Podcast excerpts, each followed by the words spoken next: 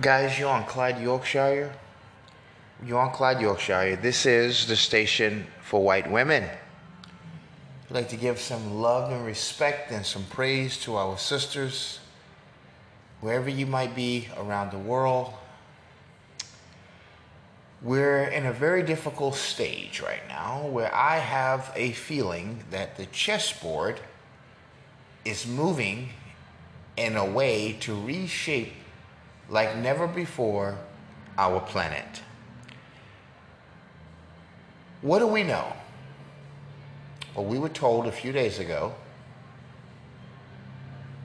that Hamas, a couple of street thugs with real weapons, just like any local blood, Crip or BG, BD, or Gangster Disciple, rocket launchers and stuff, stormed Israel and committed an atrocity that they're trying to compare to 9 11. Now, truthfully, my heart hurts when I saw the people crying and wailing and a destruction that was poured out upon elderly and children. I think some of the Muslim world is condemning this. Now, Trump coined the term fake news, and we're all guilty of that, saying things that we know may not be true to get a reaction. And in this nation, America, we are the biggest fake news of all. Trump helped us to appreciate that. Now, there's no need for us to amplify what has happened to Israel or to downplay it or to spill our narrative. What we should be doing is reporting the best we can from their perspective of what's going on and try to gather intelligence. Again, not try to paint a picture that may or may not be true. Guys, you're on Clyde, Yorkshire, the station for white women. And we're not going to get down to the bottom of this, but we damn sure will take a look. Because this is a terrible event. Now, on the Gaza Strip, more than 2,000 are either dead or injured.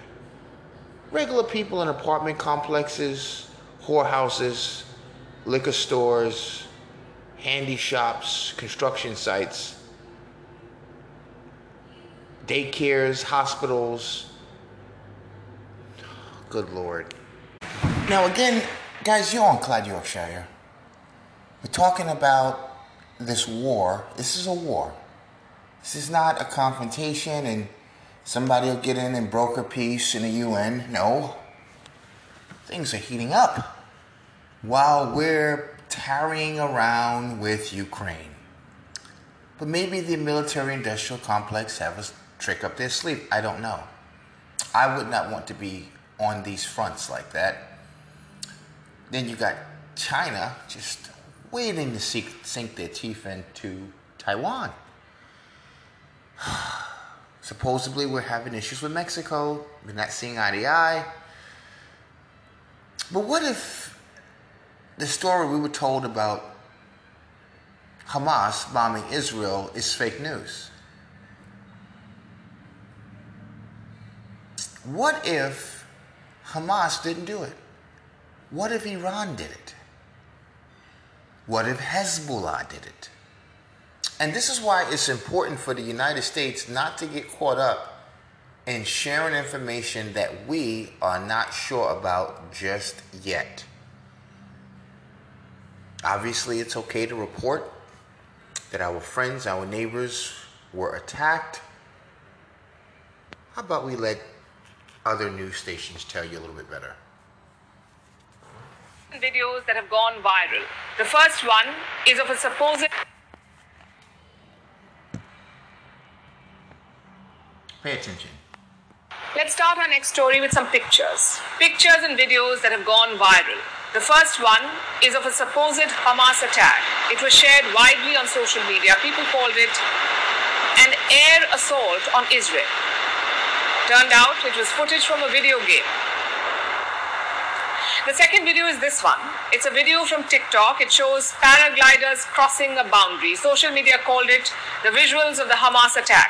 Turned out the visuals were from Egypt and they were shot sometime last year. But in the last few days, these pictures have been shared more than 900,000 times. The third video is of a rocket attack. It shows a salvo of rockets being fired. Social media claims these are Hamas rockets. They say the rockets are being fired at Tel Aviv.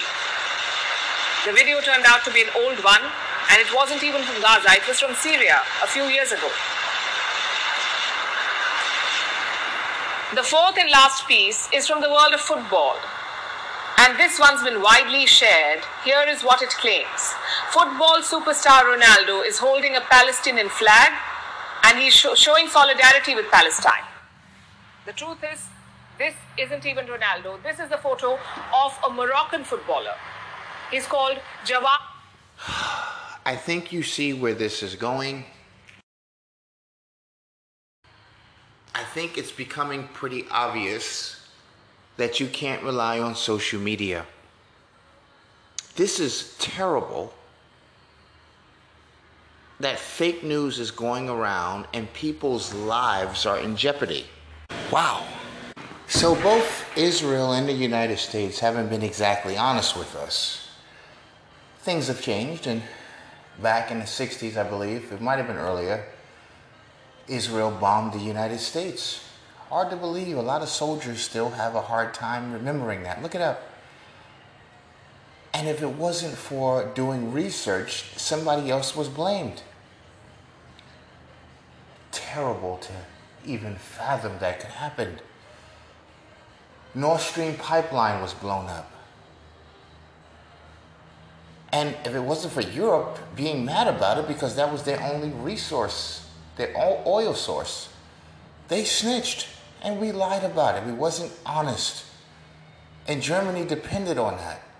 So all I'm saying is, guys, before we jump to figure out and start looking like we got egg on our face, let's take a moment